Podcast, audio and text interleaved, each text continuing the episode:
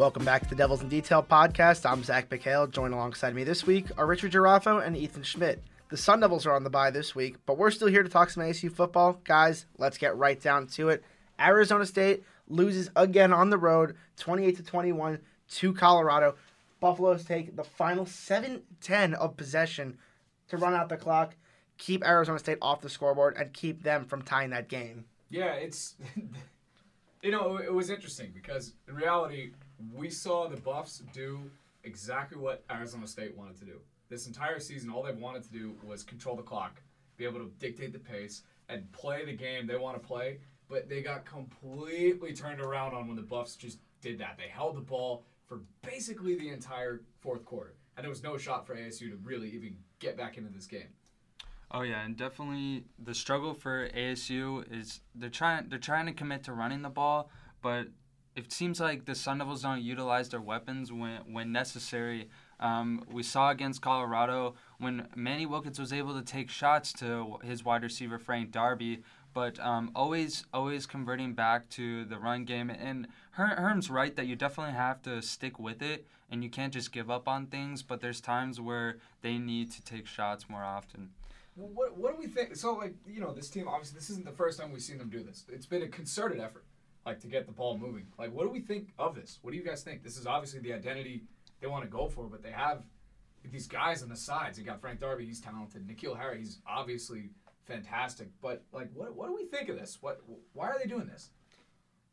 Well, you know, I, I guess I'll go first. And out here, um, I mean, it's really simple, and then it's Eno Benjamin.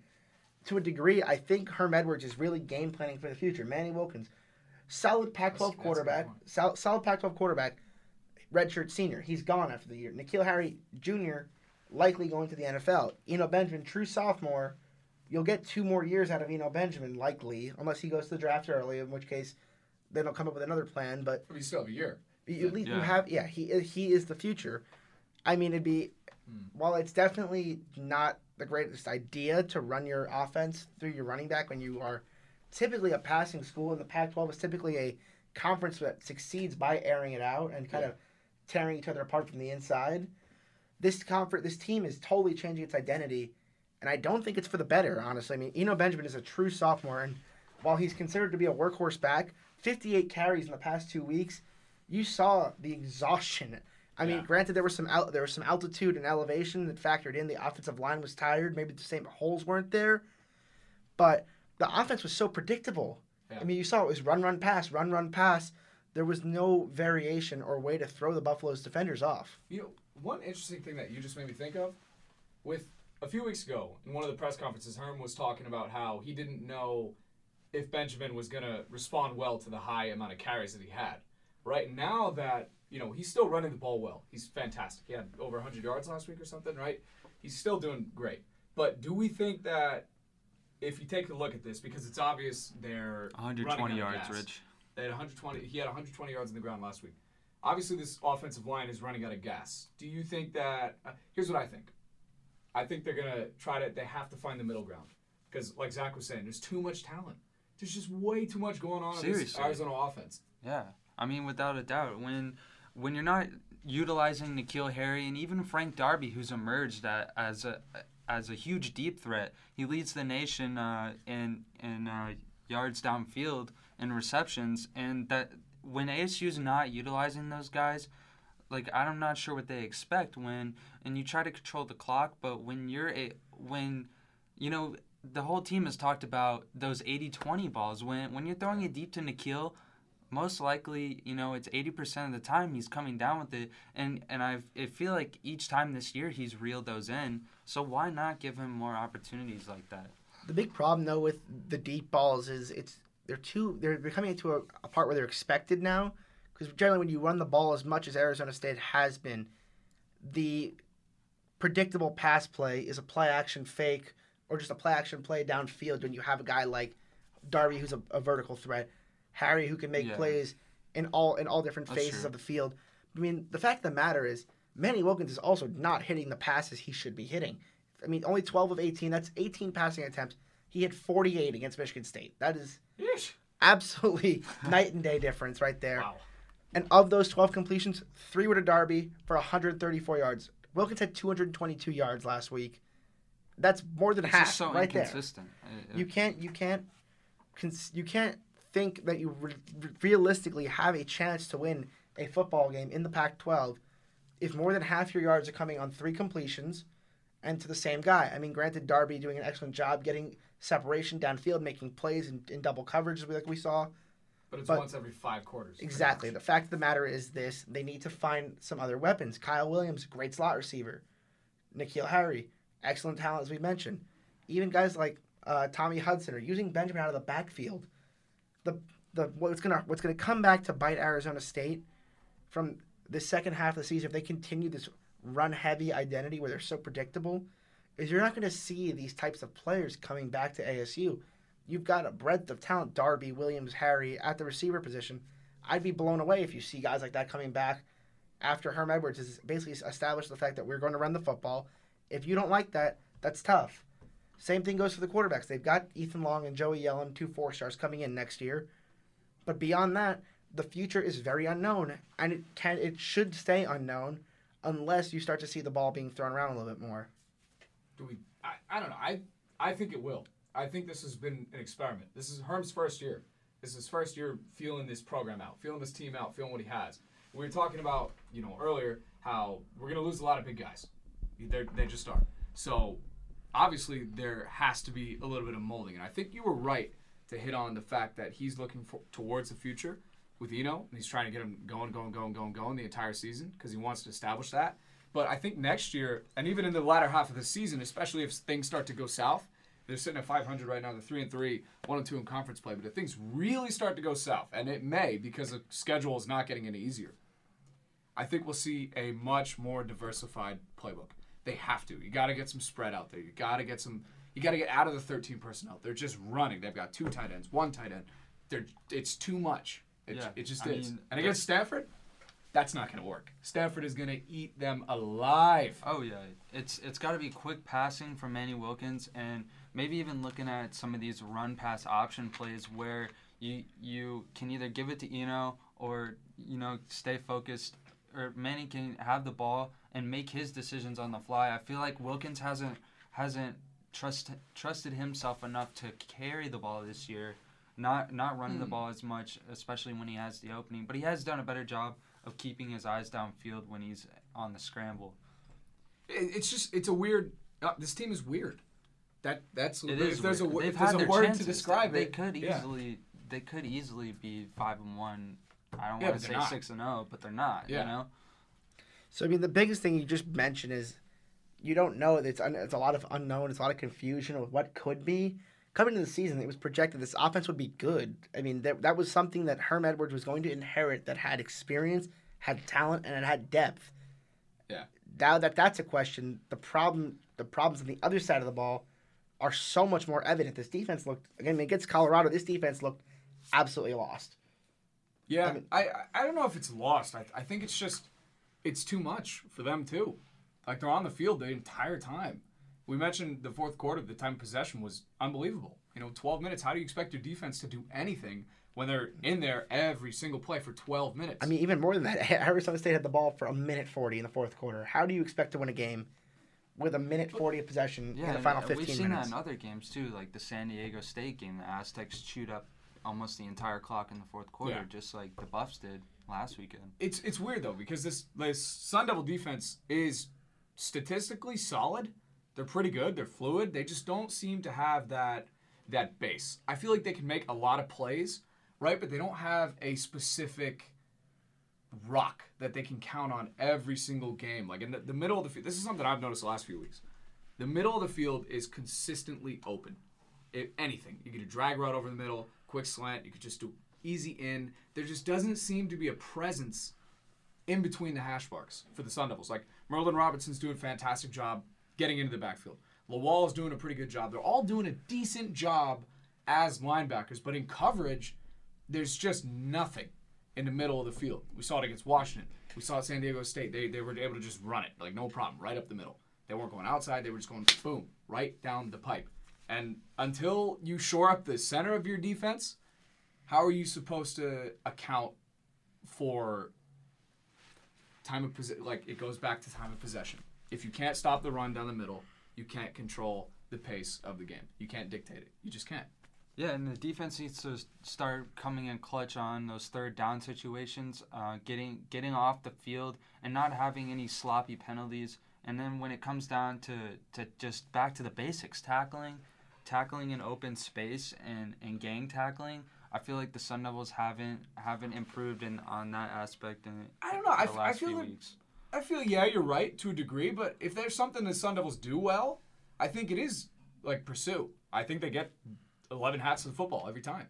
I really do, but it's just a matter of limiting Well, I mean, against Col- against Colorado, there was a lot of times where, like especially when Laviska Shenault would, Oh, would he take the ball, Woo! he he was a beast no matter Yeah. what. But but there were times where they had him stopped before the first down marker, and he was just able to escape those arm tackles and get through. Yeah. Ga- granted, he is he has a huge frame, but still, like But it comes here. But I mean, I hear what you're saying about Shenault, and we're definitely. I want to get into him next here. But I mean, it comes down to your experienced players not showing up, putting too much pressure on the new guys. Yeah. I mean, mm-hmm. coming in again, I mean, like we said, offense expected to produce. Now they're changing their identity, and it's becoming unknown. Like this defense was expected to be, with Gonzales implementing the three-three-five.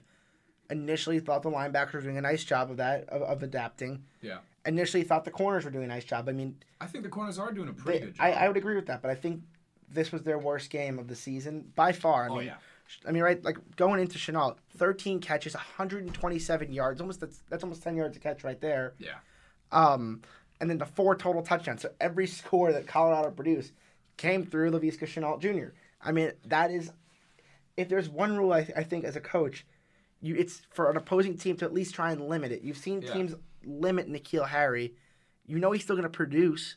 The best thing you can do is try and you got to get the ball in his hands. exactly. You got to get the ball No in his hands. Yeah, but, go, but, But going, going back to Ch- but going sorry, going back to Shenault, when when you have the when you are letting the best player on an opposing team's offense command the tempo and get as many touches as he is going to get, it's going to be really difficult to compete with that.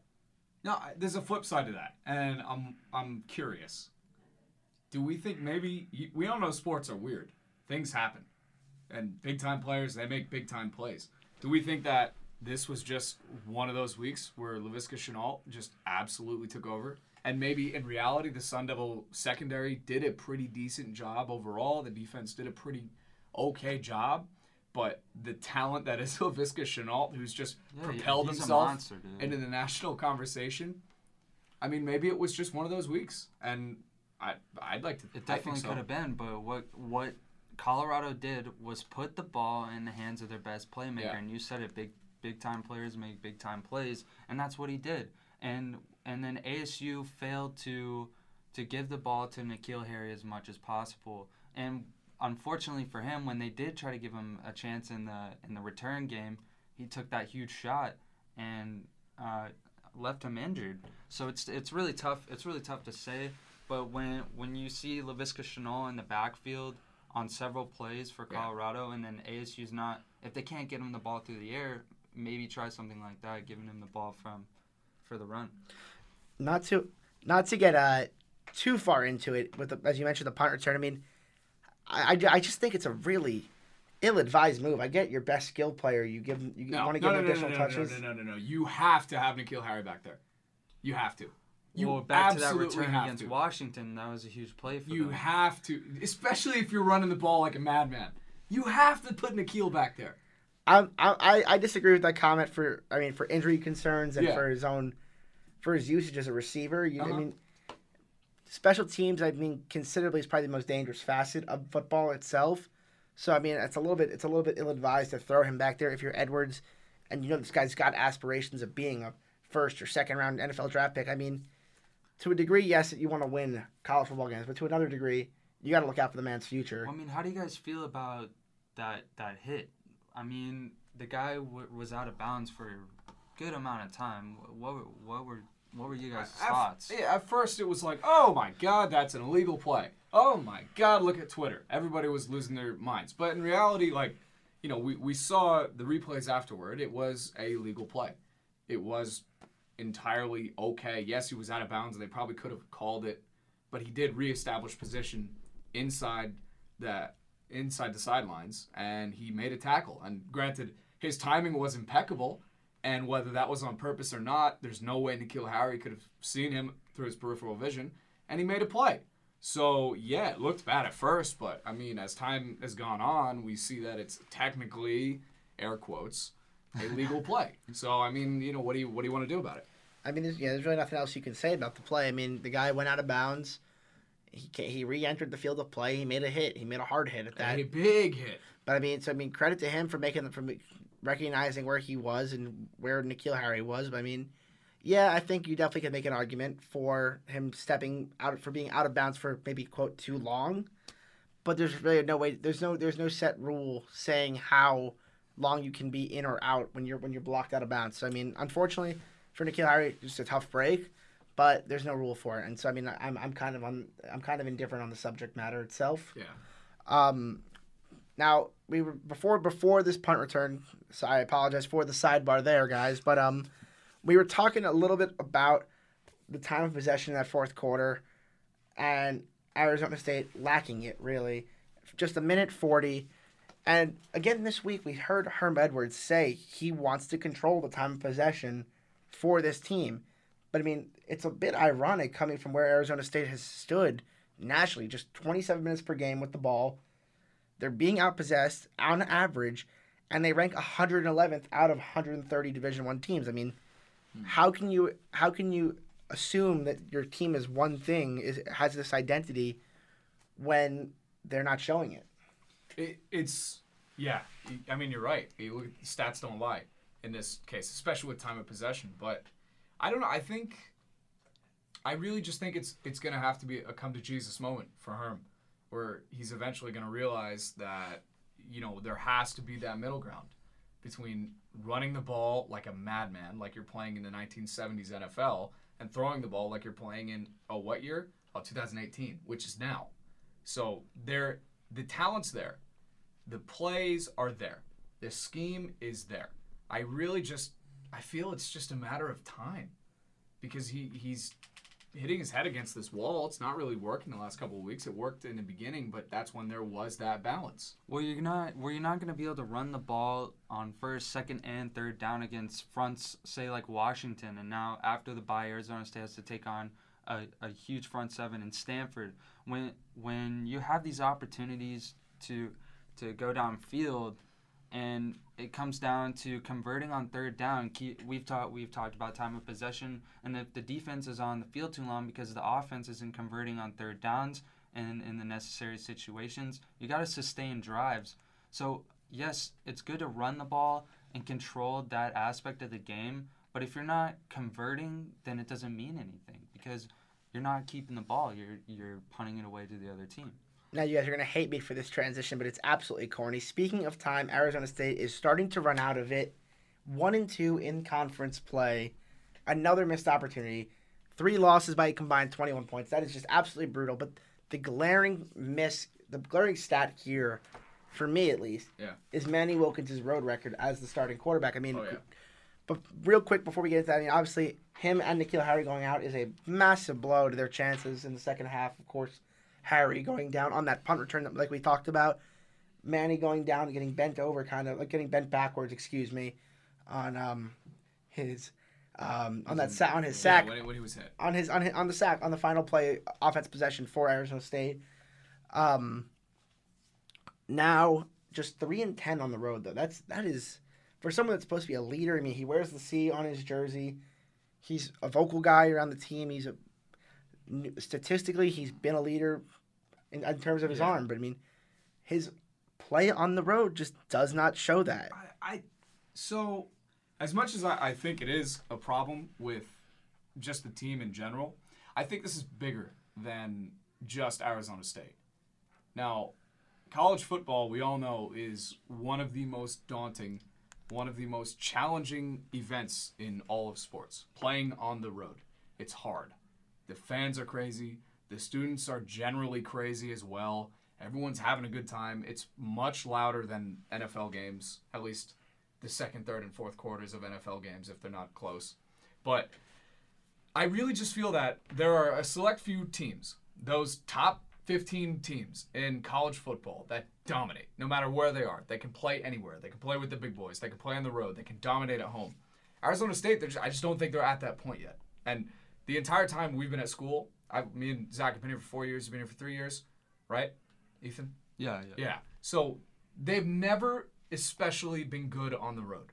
And I don't even think that I, I think that's just a matter of, Well, they're not talent. scared. They're Well, like I don't well, think they're scared. They're not all. scared at all. It's just it is a completely different game when you're on the road. You gotta. I feel like they they need to make those plays that that show that they're a dominant team because But they're not. So you yeah, can't make not. those plays. So so you go on the road against Washington. They they competed. They competed their butts off. oh, they're playing and well. and Herm's ideology of of controlling the clock and using the, utilizing the ground game, I felt like worked against Washington, Mhm.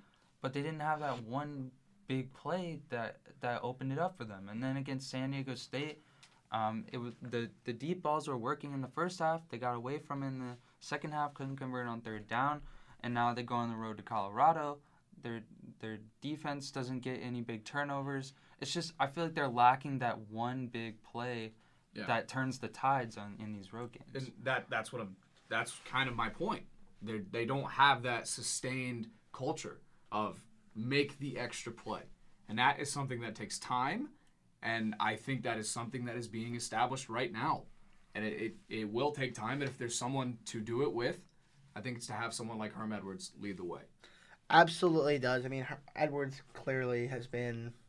I mean, his culture, the culture shock at Arizona Yeah. State is, earth is is. It could move mountains. I mean, it is just absolutely revolutionary. It's a complete change. You can feel it. You absolutely, it's it's it's very it's palpable around the program. It's very noticeable. But I mean, now is a big opportunity for Arizona State. They have the bye week before this little gauntlet they're going to have to run through if they want to have any chance in the South. Oh boy.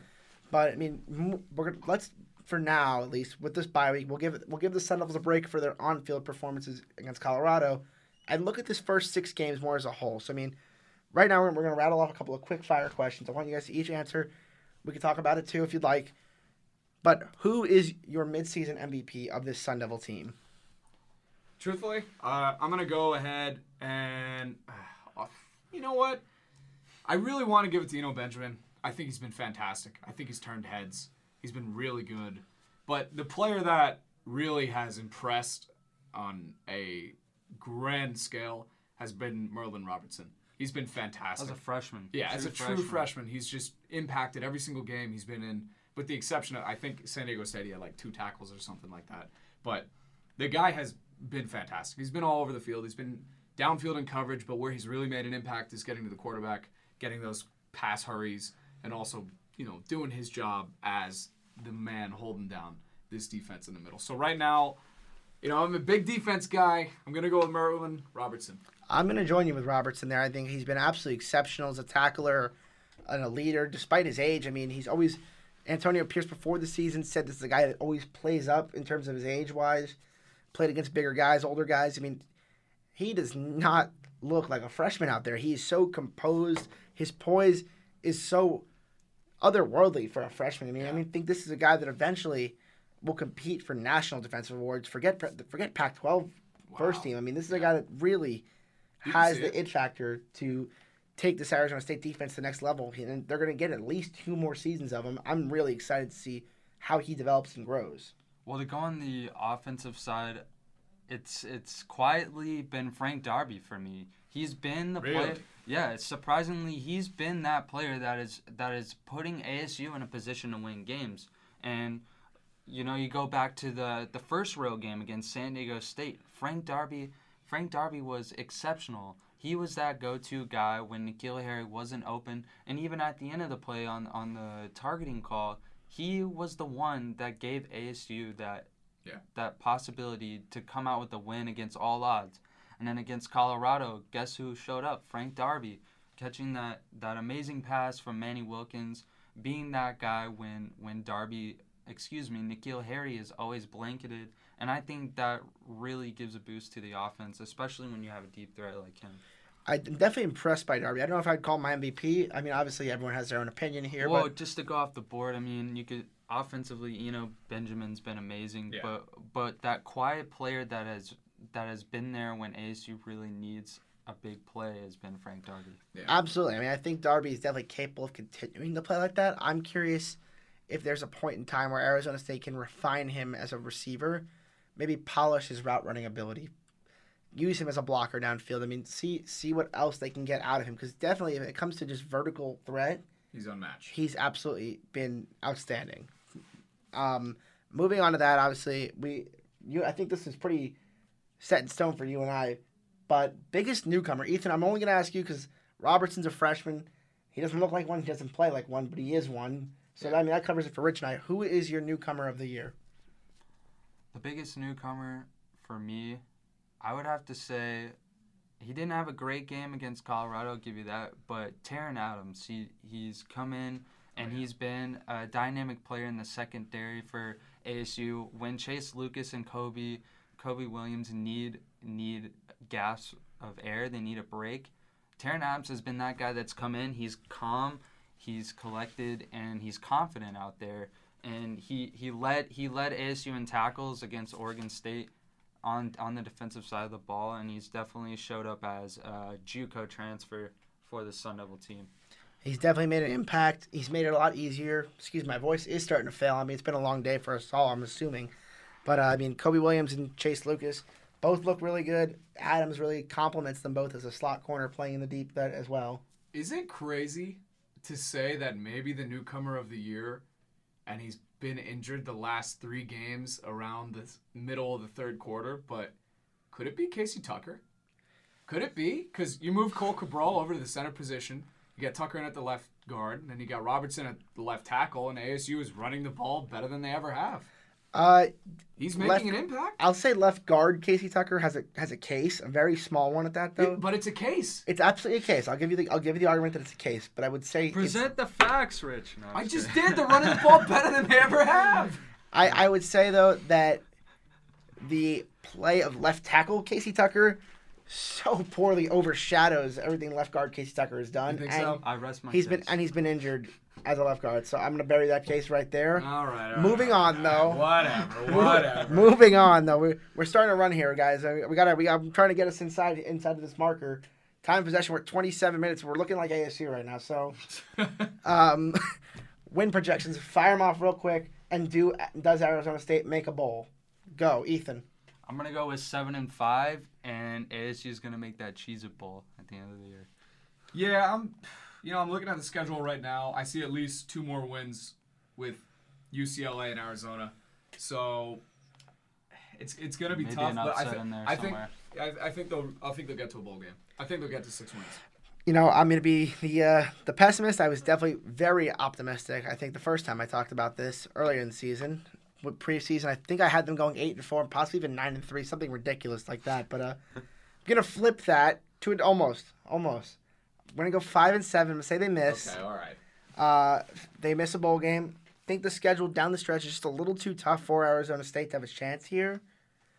Uh, I see them. I could see them picking up wins against UCLA. I could see them beating Arizona on the road. But I mean, that's four. I mean, I think they're going to pull an upset to get that fifth win. I don't really see another one beside that. I mean, It's it's gonna be tough. I mean, you look at like Stanford. That's gonna be almost impossible for ASU with how they're playing right now. You know, the bye week is gonna help for that too. Get a little bit of a reset, get everybody healthy.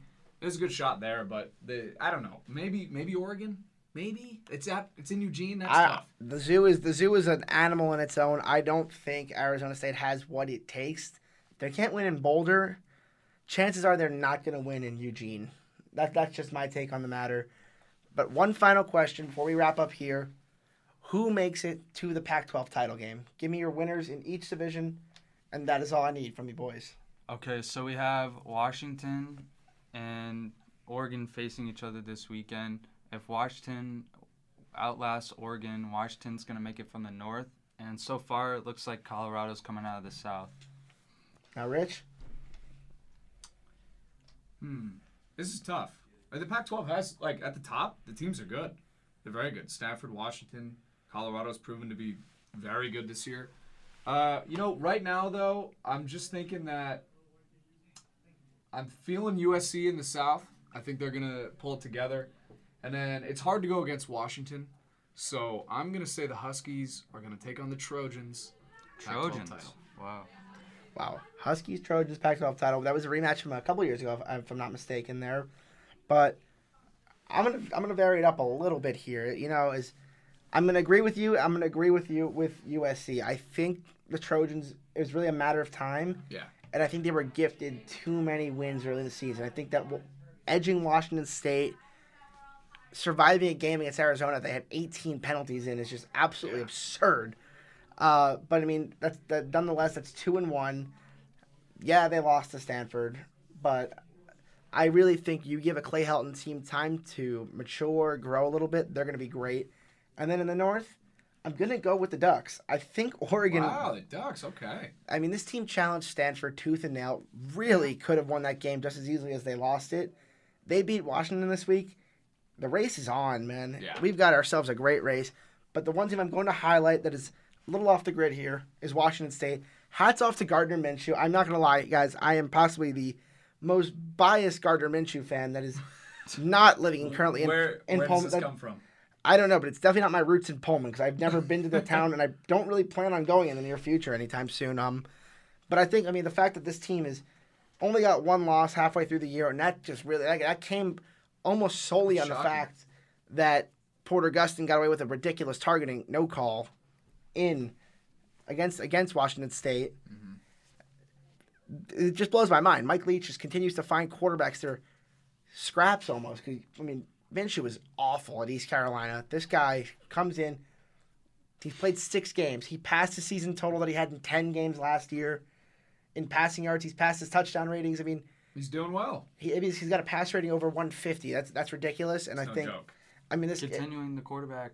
absolutely exactly. He's Luke Falk Washington 2.0. I mean, I don't think he's good enough to go beyond Washington State, but I think I'm all in on the next six games of watching what this guy can do because you never know. One upset, and the Cougars suddenly make Apple Cup weekend another trip to the Pac-12 title.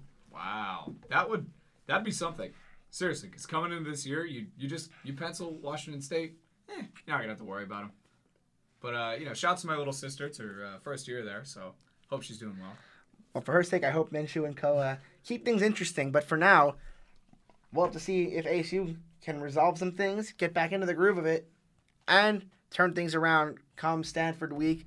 But that's all we've got for our bye week edition of the playoff. Excuse me, of the Devils in Detail podcast. Once again, you're listening to Ethan Schmidt, Richard Giraffo. I'm Zach Piquel. Thanks for tuning in, and we hope to hear from you next week.